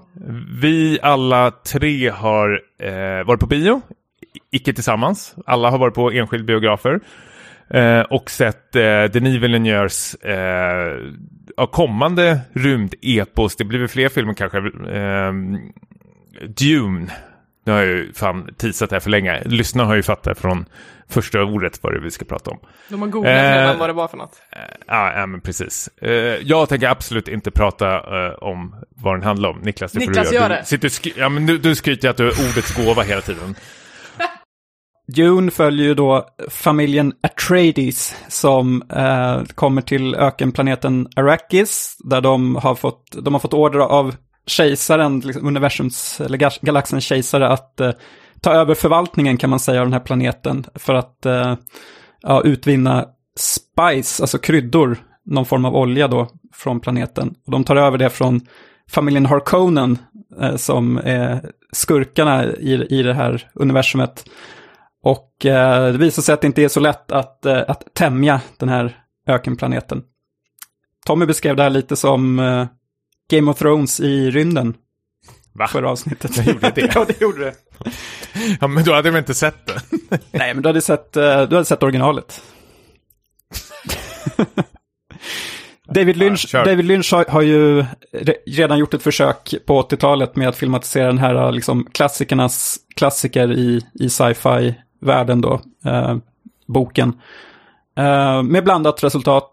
Eh, Denis Villeneuve har ett bra track record eh, med Blade Runner tjugo fyrtionio och eh, han är ju känd för sina liksom, superseriösa, väldigt så ambitiösa filmer. Det finns ju inga comic relief-karaktärer här inte, utan det är, det är väldigt eh, allvarsamt och, och högtravande. Och det är väl det vi, vi gillar med Villeneuve. Jag kan säga direkt vad jag tycker, att jag eh, älskade verkligen den här filmen. Framförallt liksom skalan på det, att det, det känns otroligt stort allting och man känner sig verkligen liten. Eh, och jag såg den på IMAX, det här är ju liksom en, en, verkligen en biofilm. Eh, Som, som jag verkligen liksom rekommenderar att man går och ser på största möjliga filmduk. Eh, det som gör att det kanske inte når upp till eh, liksom Villeneuves bästa filmer är att det är, men det visste vi ju på förhand, det är att det, det här är inte slut med den här filmen. Det här är bara del ett av förhoppningsvis eh, flera filmer. Uh, och att slutet kanske inte blir så tillfredsställande och att i, i viss mån så gör det att den här filmen kanske inte riktigt står på egna ben om man jämför med till exempel ja, men Blade Runner som hade ett, liksom ett perfekt uh, slut tyckte jag och gjorde att det liksom nådde upp till en fullpoängare då för min del. Men det här är... Men jag, jag älskar verkligen att, de, att, att han försöker ge, ge boken rättvisa och inte liksom klämma in allt i en enda fi, film. För att då hade det blivit rörigt som, som när Lynch försökte. Eh, och så kan vi säga att jag saknar väl kanske lite av konstigheterna som Lynch hade i sin version. Med typ det här stora, jag vet inte, kräftmonstret om ni kommer ihåg i början eh, av den filmen. Att den är ju lite, den är lite pajig men den har ju mer charm på ett sätt. Men eh, all in all väldigt nöjd. Eh, mm. Elisabeth? Det är ju... någonting med Dune. Det har väl en, liksom en ryktet av sig att vara en ofilmatiseringsbar bok. Eh, att de som har försökt har liksom in, från inte lyckats allt med Jodorowskys Dune till David Lynch som är lite av en ändå cringe-fest måste jag väl ändå få lov att säga att det är. Eh, men jag tycker verkligen att Villeneuve-versionen har lyckats fånga högtidligheten och storheten i boken utan att det blir den här cringe-grejen som det lätt kan tippa över i just för att den är så himla himla pompös. Um, jag läste boken för kanske två, tre år sedan och känner att det här som jag ser på bioduken nu i den här tolkningen är vad jag tänkte att det skulle vara väldigt mycket. Jag tycker att han har lyckats jättebra i den här adaptionen av, av boken faktiskt. Um... För, förlåt, jätte, jag visste inte att du hade läst boken, mm. vilket gör det lite mer intressant. För jag och Niklas har eh, inte gjort det. Men för vad jag fattar som så ska boken vara superkrånglig på det sättet med alla de här folkslagen, med alla de här ja, men nationerna eller vad man ska kalla det för. Alltså jag... har inte fattat varför den ska vara så svårinspelad egentligen. För liksom när jag tittar på den nu så är det som vilken, om man får hårdare, vilken sci-fi-film som helst egentligen. Mm. Star Wars gör väl det minst lika svårt för sig. Nej, men jag menar att ryktet kom ju ifrån att, den, att folk inte har lyckats hittills. Det är, att det är det som har gjort det svårt liksom. Ja, alltså Jodorowsky sköt ju sig själv i foten med att han skulle ju liksom låta massor med olika band och kompositörer liksom representera varje planet. Jag tror att Pink Floyd skulle väl göra någon planet eh, stå för soundtracket. Plus att han drar in liksom Orson Welles och eh, Salvador som ska vara med i de här. Och det är ju, var ju på den tidens liksom två av de världens mest narcissistiska personer liksom, som skulle ha någon slags franskt kök med sig under inspelningen. Alltså, ja... Mm. Får ju skylla sig själv lite. Ja, men det har, men det har väl med ambition att göra kanske. Att, ja, men precis. Det är så här att ja. När det är ett sånt stort verk som Dune ändå är, en så stor värld, ett så stort världsbygge, så mycket som ska täckas, så kanske man tar med sig för mycket ambitioner in i det och som man sen inte lyckas efterleva. Det kanske, mm. är, det, kanske är det det bottnar i. Jag vet inte riktigt. Mm. Uh, men är boken bra då? Boken är boken? Lite långsam, den är lite seg. Um, den är lite konstig också, alltså på samma sätt som filmen är konstig egentligen, att den, den, den har inte så mycket, den jobbar inte alls med exposition liksom, den kommer inte förklara för dig vad någonting av det här är, utan det är mycket show don't tell i den berättarformen. Eh, du liksom, de introducerar bara, här är den här familjen, här är liksom scenariot de står inför. Det är inte så att de bara, ja och det politiska läget just nu är som så att bla bla bla, utan det är någonting man måste läsa sig till mellan raderna lite grann, och så tycker jag även att det är i den, i den här eh, filmen också. Så att, mm. jag ty- tycker att de är väldigt mycket på right on the money med det. En sak som jag kanske saknar lite grann jämfört med boken är att eh, familjen eh, Atreides är ju väldigt mycket the good guys i den här eh, filmatiseringen. Att de kommer och bara, nej men vi ska faktiskt inte exploatera planeten så mycket, och vi, vi ska låta er främännerna, ni ursprungsbefolkningen, ni får, vi ska låta er vara, och vi kommer vara bra härskare, och sen så kommer den onda familjen och, och, och liksom utrota dem. Det Det blir väldigt svartvitt på ett sätt som jag inte tycker att det var i boken. Det finns en scen i boken som är väldigt talande för det här. Eh, som handlar om eh, när familjen flyttar in i sitt nya palats på den här ökenplaneten. Och eh, då, vad ska man säga, frun i huset, hon är ju inte en fru. Hon är ju konkubin egentligen till den här, eh, den här tjejs, eller hertigen. Eh, hon, har, hon får en trädgård som är liksom den allra mest fantastiska trädgården du kan tänka dig, i någon slags takvåning i det här palatset. Och den vittnar ju om vilket överflöd de lever i. Att även om de kommer och säger att ja, men vi vill bara den här planeten gott, så är det ju fortfarande, de exploaterar den på ett sätt och lever med ett sånt privilegium som ingen annan på den här planeten kan göra. Att det finns ju inte bara goda känslor mot den här familjen. Eh, utan i filmen så har man förenklat det här väldigt mycket och gjort det till en saga om det onda mot det goda egentligen. Ja, det råder ju ingen tvekan om att eh, Harkonnens är onda. Ledda av Stellan Skarsgård i en så här eh, ja, absurt stor så här body fat eller fatsuit, och lite så här blek och skallig. Påminner lite som så här typ onkelfester i familjen Adams, fast som vi pratade om ett jättegammalt avsnitt av Späcke. Festers Quest. Festers Quest. Just det. Bäst, vårt magnum opus. Ja, han, han var underbar. Hade kunnat varit med ännu mer, men han gjorde ändå ett avtryck med sina scener. Absolut. Jag håller, jag håller inte med. Jag tyckte han fick tillräckligt med screentime, att de inte utnyttjade honom. Det fanns fortfarande någon slags obehag i honom och mystik som man använde Darth Vader i de tidigare Star Wars-filmerna, att man, skurken fick visa sig lite då och då liksom, vilket gjorde att man respekterar skurken eh, ännu mer då. Om de bara hade haft honom hela tiden så hade man nog kanske tröttnat över fel med, ja, v- äh, mjölkat ur honom kanske. Mm. Men vad tyckte du på det stora hela då, om, om filmen? Eh, nej men jag, är, jag håller nog med det du sa till en början, att det, alltså det, skalmässigt och allting så lyckades den jättebra. Jag tycker det är helt sjukt grymma eh, skådespelarinsatser. Det finns ingenting jag stör mig på på det sättet, utan det är väl tredje akten att den slutar lite abrupt. Och sen när jag började läsa på om böckerna, när jag väl hade sett filmen, då började jag googla runt lite, och då är ju det här liksom fortfarande första boken, bara att de sparar de sista sidorna, eh, själva slaget då, då som är de Ja, sista sidorna som kommer bli sista filmen. Men sen börjar liksom, vill den jag prata om tv-serier och allting. Det finns väl tre stycken, alltså storböcker till. Sen finns ju några andra böcker efteråt också, vad jag förstår det som. Men det vet man inte än vad det kommer bli. Men jag är jättesugen på att läsa böckerna faktiskt. Det var därför jag frågade dig, Elisabeth. Är det, är det värt att... Har du bara läst första boken? Eller? Jag har bara läst första. Och det gjorde jag faktiskt inför den här filmen, när det började pratas om att den här skulle filmatiseras. Så kände jag att jag ville ha lite på fötterna, för att det finns en sån stor fandom runt Dune och en sån stort arv runt den här. Så att jag, jag klämde boken, vi såg Lynch-filmen, jag hade inte sett den förut. Och liksom, jag hade ganska mycket på fötterna ändå när jag gick in i den här och kände att okej, okay, nu är jag redo att, att, att ta till mig av det här verket liksom.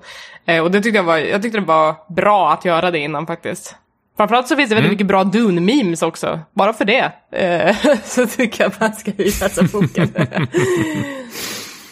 Jag är j- jättesugen. Nu har det kommit någon eh, ny utgåva såg jag också, så det är väl perfekt. Eh, nej, men jag, jag är faktiskt supernöjd. Jag är väl mer eh, orolig hur den ska liksom... Vi vet ju inte ens om det kommer en part två liksom, eh, för det första. Utan de måste väl räkna in alla intäkter. Och eh, Villeneuve, precis som Christopher Nolan, har väl hamnat i bråk med... H B O och Warner. Eh, distributörerna. Ja, men precis. Är det Warner som distribuerar den här? Ja, jag tror, jag tror det. Eh, Okej, okay, ja. Det jag, jag läste en artikel, för jag var lite nyfiken på, på liksom hur utsikterna ser ut liksom för en uppföljare. Och nu har ju inte den haft premiär i U S A ännu, utan det är tjugoandra oktober har jag för mig. Men om de, de, när de gick på liksom, om man säger resten av världens siffror, så hade den en eh, bättre försäljning än vad Blade Runner hade. Nu var ju inte det en eh, någon kassasuccess som sagt, som vi pratade om i förra avsnittet. Um, men jag tänker att eh, det vore konstigt, ska väldigt mycket till för att det inte blir fler filmer, just för att då kommer ju Warner tappa ansiktet totalt, tänker jag, om de har liksom gett det här grönt ljus och så låter de inte Villeneuve eh, löpa linan ut med, med projektet och bara sluta mitt i. Det blir pinsamt. Säg det till producenterna som har pengarna. Liksom. Jo, jo, jo. Varför ska de investera i någonting de inte tjänar på? Liksom? De kommer ju bara, ja men det skiter vi i, vi stänger det här, gör något annat istället. Jag tänker att det, ja men precis, jag tänker, det, det finns ju såklart liksom stora planer för eh, Dune Part ett på liksom streamingmarknaden också. Att den ska leva ett långt liv där, och då för att liksom maxa potentialen där, så, så vore det ju tråkigt om den också slutar mitt i. Då kanske inte folk blir så mm. sugna på att se den. Så. Jag vet att jag hamnade på någon slags YouTube-kanal när jag kollade runt lite. Då var det någon som listade upp tio stycken filmer som fick liksom en, en första film, men som det inte gick så bra, och så var de tvungna att stänga ner allting efter liksom första filmen. Så, liksom så här, håll inte andan, förhoppningarna allt för högt uppe för en Dune-fortsättning. Och då var det ju sån här helt mörka materien bland annat, och nu kommer jag inte ihåg vad det var mer, men det fanns nog massor med liknande liksom. Alltså verkligen storböcker som har sålt hur bra som helst, men när de väl har kommit till film och inte spelat in så bra, så har de bara liksom släckt ner produktionen, vilket man viss del kan förstå faktiskt. För men också, ja, men, typ... just exemplet Historic Materials också, den, eh, den blev ju nu serie istället på Prime, vill jag säga. Ah. Eh, och där gjorde den sig ju mycket bättre och har fått en säsong två och liksom får faktiskt den här upprättelsen som den serien kanske förtjänade. Så att det är ju inte, det är, det är aldrig för sent att plocka upp ett I P igen och försöka igen, och det känns som att Villeneuve-filmerna kanske är det försöket när vi faktiskt får till det. Hoppas jag i alla fall. Mm. Mm. Ja, men den kom också två decennier efteråt, tänker jag väl. Ja, nu. Sant. Ja. Så de har haft mycket att arbeta med. Då. Jag är inte så jättesugen på att vänta två decennier på en ny en, en uppföljare med nästa regissör som ska göra just på det. Men det, det kommer ju komma mer spin-off-grejer på Dune också. Det är ju någon tv-serie om Bene Gesserit-sekten på gång eh, också. Så att jag tror att det är inte det sista vi ser av Dune-universumet i alla fall. Mm. Men, men det känns ju superspännande universum, och jag är jätteinvesterad. Jag var ju väldigt rädd att det skulle bli eh, väldigt mycket så här konstiga med namn och allting, men jag tycker ändå Villeneuve gör det skickligt att liksom presentera alla karaktärer och liksom få oss liksom investera i dem och liksom kunna särskilja dem, vad de tillhör för familj och allting sånt där. Jag vet att Game of Thrones kunde vara väldigt rörigt och massor med andra liknande filmer, men här lyckas de faktiskt väldigt, väldigt eh, bra. Jag vet inte riktigt vad han vad han gör för någonting. Men det är ju across the board. Alltså det är ju både ah. att han jobbar med kostym, han jobbar med soundtrack, han jobbar ju med allting, arkitektur, för att särskilja alla de här mm. faktionerna ifrån varandra. Mm. Ja, men det har du rätt i, faktiskt. Uh, och liksom att man sitter nu och håller på den här kejsaren också, mm. uh, tycker jag är väldigt, väldigt skickligt uh, grepp faktiskt. Att det är bara något väsen man uh, pratar om. Uh, I mean, jättepeppad på en uppföljare uh, faktiskt. Och återigen, kul med Skarsgård. Jag tyckte det är fan helt otrolig roll gör han faktiskt. Jävlar vad obehaglig han var. Harry Hole. Harry Hole. Her husband asked specifically for Inspector Hole. This is Harry Hole's phone. Yes, där, det här är ju liksom lite av ett, ett inofficiellt stopp på avsnittet, för att det som vi har kvar är ju att gå vidare i våran Jonesbö bokklubb, och det är bara det som är kvar för det här avsnittet. Om du inte har läst klart Kackelackorna, kära lyssnare, så t- pausa här och sen så kommer du tillbaka sen när du har gjort det. Som du har gjort, Elisabeth. Vi har ju väntat in dig. Va? Jag tror jag läste klart den före dig, Tommy. Eller var, eller var det Niklas? Det var före Niklas. Ja, men jag tänker väl med att du var inte här förra ja, avsnittet, sant, så vi väntade sant. in dig. Vi pausade dig. för ja. mig. Det, det var väldigt ja. snällt av er. Eh, ja. eh, ska vi... Eh, så det är det som är kvar på avsnittet. Eh, vill ni inte lyssna på det än, så tackar vi för oss. Varför skrämmer du iväg? Man nej, kan nej, nej. lyssna mer nej, åt det där. Skit i det där. Nej, de får bara haka nej, på nej, nu. Ja, ja, ja, ja. Tommy, lugna ner dig. Men för dig som stannar kvar, välkommen till Thailand.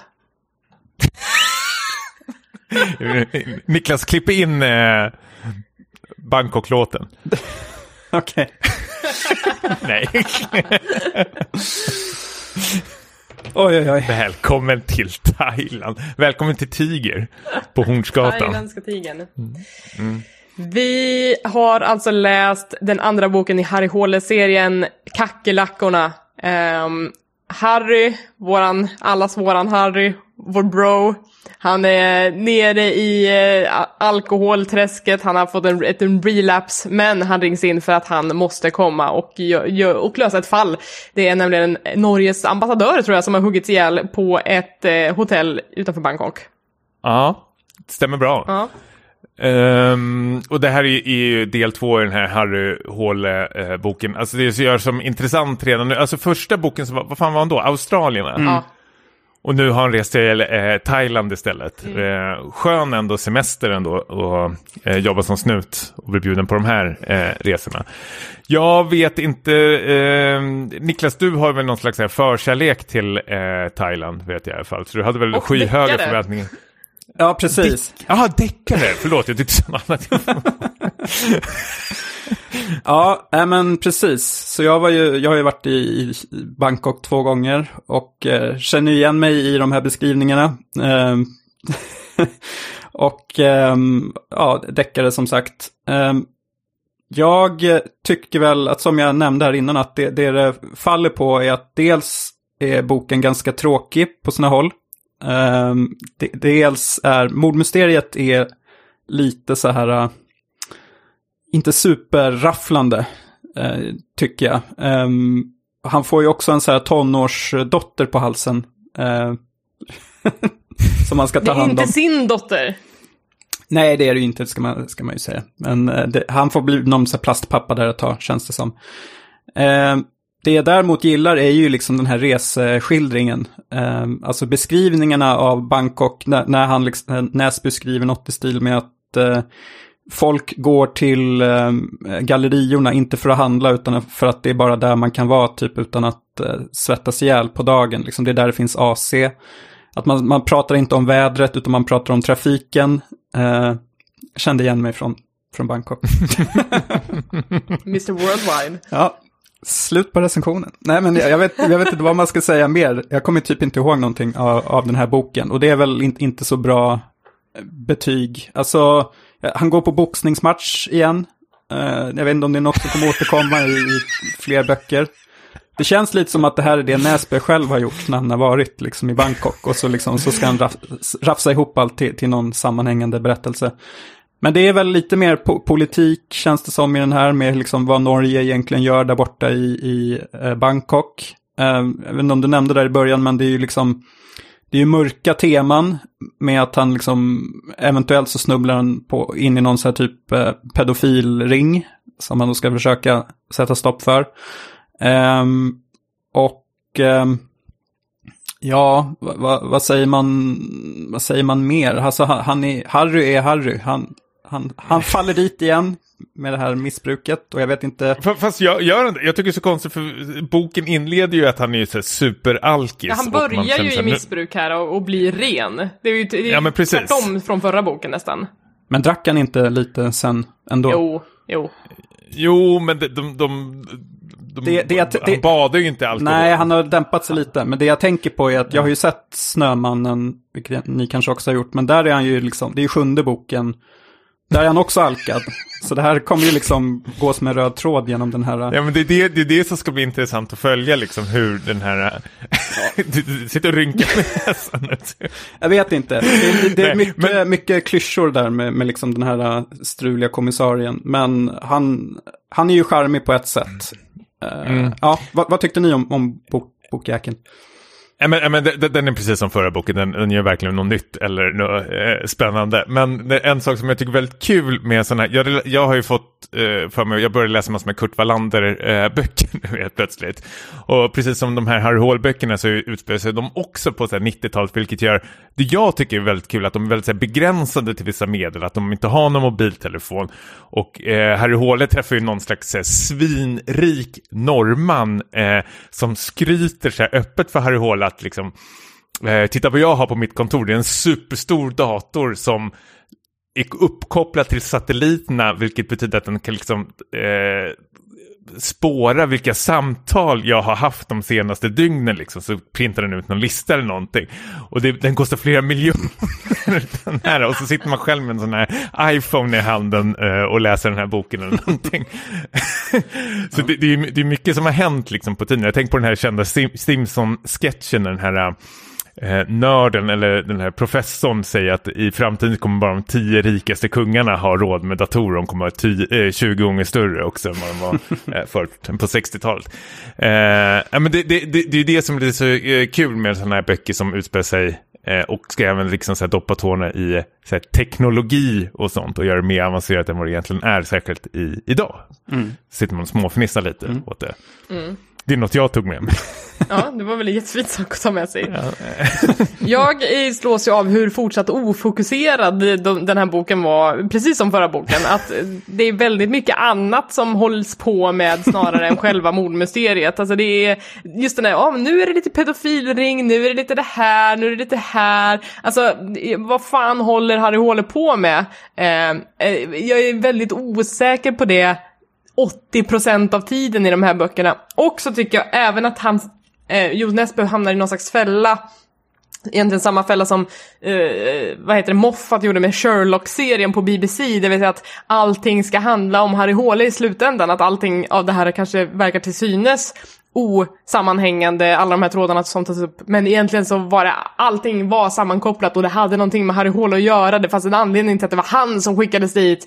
Eh, det finns också en insinuation om att eh, skurken i den här eh, i det här mordmysteriet hade kanske någonting att göra med en traumatisk händelse som hans lilla syster var med om och så vidare. Man bara, men vad fan håller du på med? Det här är fruktansvärt tramsigt alltså. Det kan inte bara handla om Harry Hole. Men allting ska verkligen skoskavas in i eh, slutet. Eh, får jag bara göra en parallell nu när jag ändå läser eh, Kurt Wallander-böckerna. Det, det jag tycker de lyckas så otroligt mycket bättre. För jag håller inte riktigt med Elisabeth att man byter fokus från eh, mysteriet. Det tycker jag ändå man ska kunna våga göra. Sen är det en annan grej att man inte lyckas med det, och det gör han absolut inte. Men det Kurt Wallander-böckerna har ju lyckats med, tycker jag i alla fall, är att ändå Kurt Wallander kan under ett helt kapitel gå runt och jämra sig över liksom närstående. Om det kanske är ett barn som har dött till exempel, så kan han gå runt och säga, hur mår den här familjen egentligen? Och hur ska de tackla det här? Och bla bla bla. Och, och han kan gå i, liksom rannsaka sina liksom egna känslor, vilket kan bli väldigt så här mänskligt och eh, fint och väldigt, väldigt mörkt. Eh, jag tror ju typ så här att andra Wallander-boken så skjuter han sin första person, vilket betyder att liksom tredje boken så har han eh, gått in i väggen och måste psykiskt eh, dåligt över det, som han har som dåligt samvete att han har ta- ja, men tagit en annans persons liv, medan den här boken så springer de ju runt med vapen som det vore typ såhär tjuv och polis liksom, och ingen liksom ifrågasätter det liksom. Att hantera ett vapen och avfyra på en människa, jag tror, det, det krävs väldigt mycket psyket på en människa, förutom om du skjuter på eh, folk med Down-syndrom i ryggen. Det verkar polisen kunna göra. Fick jag det sagt? Ja. Ja. Inte så het take som du tänker att det är. Nej. Ja, äh, men... Um... Jo, det var det faktiskt.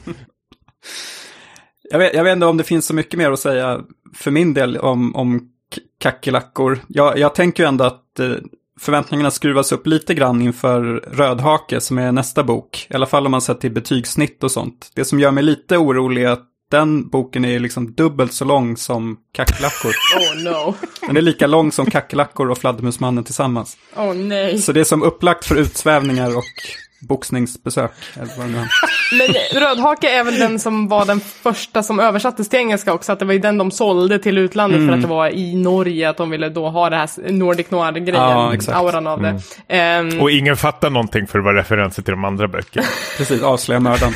Ja, ja, jag vet inte om jag gör ett misstag att jag läser de här på engelska, för att det är någonting i de här översättningarna som gör att de känns så himla, himla konstiga att göra. Mm-hmm. Ja, jag läser dem på svenska. Ja, nej, men för, för jag eh, köper dem på Kindle och, och man har ju bara tillgång till den engelska liksom, butiken då, i alla fall på min Kindle eller så. Eh, jag vet inte om man kan köpa via någon annan tjänst och dra hem svenska böcker. Du kan köpa via Adlibris och Tankinde med ja, precis. Det kanske är det jag borde göra inför det det. nästa, för det, det är för konstigt att läsa det här på engelska alltså. Mm. Ja. Mm. Ja, äh, men det låter som vi är, är på på spåret, eller? Du, eftersom Elisabeth säger nästa. Redan gått tiden. Ja, precis. Jo, men vi kan inte sluta nu när det börjar, ska börja bli bra, liksom. Men jag, bara, jag gillar ändå sånt där självplågeri så länge man gör det i grupp. Det tycker jag är roligt. Ja, mm. Ja men det är sant. Vi gör det här tillsammans faktiskt. Det har du rätt i. Ehm, men betyg då? Det är fem plus från Elisabeth som vanligt på de här böckerna. Vad gav vi den förra? Var det en tvåa eller var det en etta? Nej, då gav vi en eh, liggande etta. Ja, men då, jag, jag, jag tror att då kan det här vara en tvåa i alla fall. Nej, är okay. Det det? Ja. Uh, svag trea från mig. Jag, jag är gen- ja, men det är, ja, men en svag trea här också. Ja. Var den bättre än förra boken? Ungefär samma tycker jag. Ja, ja men typ samma. Samma skrot och korn. Ja. Ja. Han har inte höjt ribban precis. Nej. Den tredje boken. Men, men det skrevs ju för, för många, många år sedan de här böckerna. Det är ju nittiotalsböcker. Jag, jag, men det spelar väl fan jo, men, jo, men det jag vill säga är att jag vill se hur han utvecklas som författare under liksom, kommande tjugo ah. år. Ja, det är sant. Ja. Det kommer vi få ja, då måste vi läsa igenom alla sidoböcker också. Fnittrar. Ja. Ja, nej, det var allt vi hade bjuda på den här gången. Så häng gärna med till nästa avsnitt. Då kommer vi se Squid Game. Ja. Förhoppningsvis läst Har- vi, vi ger Harry Hole i alla fall två avsnitt. Ja, jag, om, om den här är dubbelt så lång nästa, då kommer jag nog behöva lite mer tid kanske. Ja, men det är samma här. Men Squid Game ska vi försöka titta på. Vi hade även en japansk film som Elisabeth har tjatat om att hon vill det se en skräckfilm. Tack Bettan. eh, och den, vad, vad heter den? The Curse. The Curse. Ja. Finns på YouTube. Eh, finns på YouTube. Vi kan även skicka en eh, länk eh, på Twitter. Mm. Ja, låter bra. Snyggt. Hörrni, då, om ni som eh, lyssnar, om ni vill någonting, vill ni oss någonting, mejla speckatpodcast snabel-a gmail punkt com. Följ oss på speckat. Vad är det? Jag kan, jag kan inte vara sociala mediekonstnären längre. Speckat podcast eller speckat podd heter vi på massa olika ställen. Du har hängt för mycket med speljuntan. Ja, speljuntan. Twitter, Twitter heter vi Späckat, Instagram Späckat podd. Så är det, ja. Exakt. Vi eh. finns ju personligen på, på sociala medier också. Vill ni dela med er vad man kan skriva hatbrev till er? Nej. Nej, det är det. Ja, det gör vi. Ja, har det gått så länge? Vi har det. Ciao. Hej då. Ciao.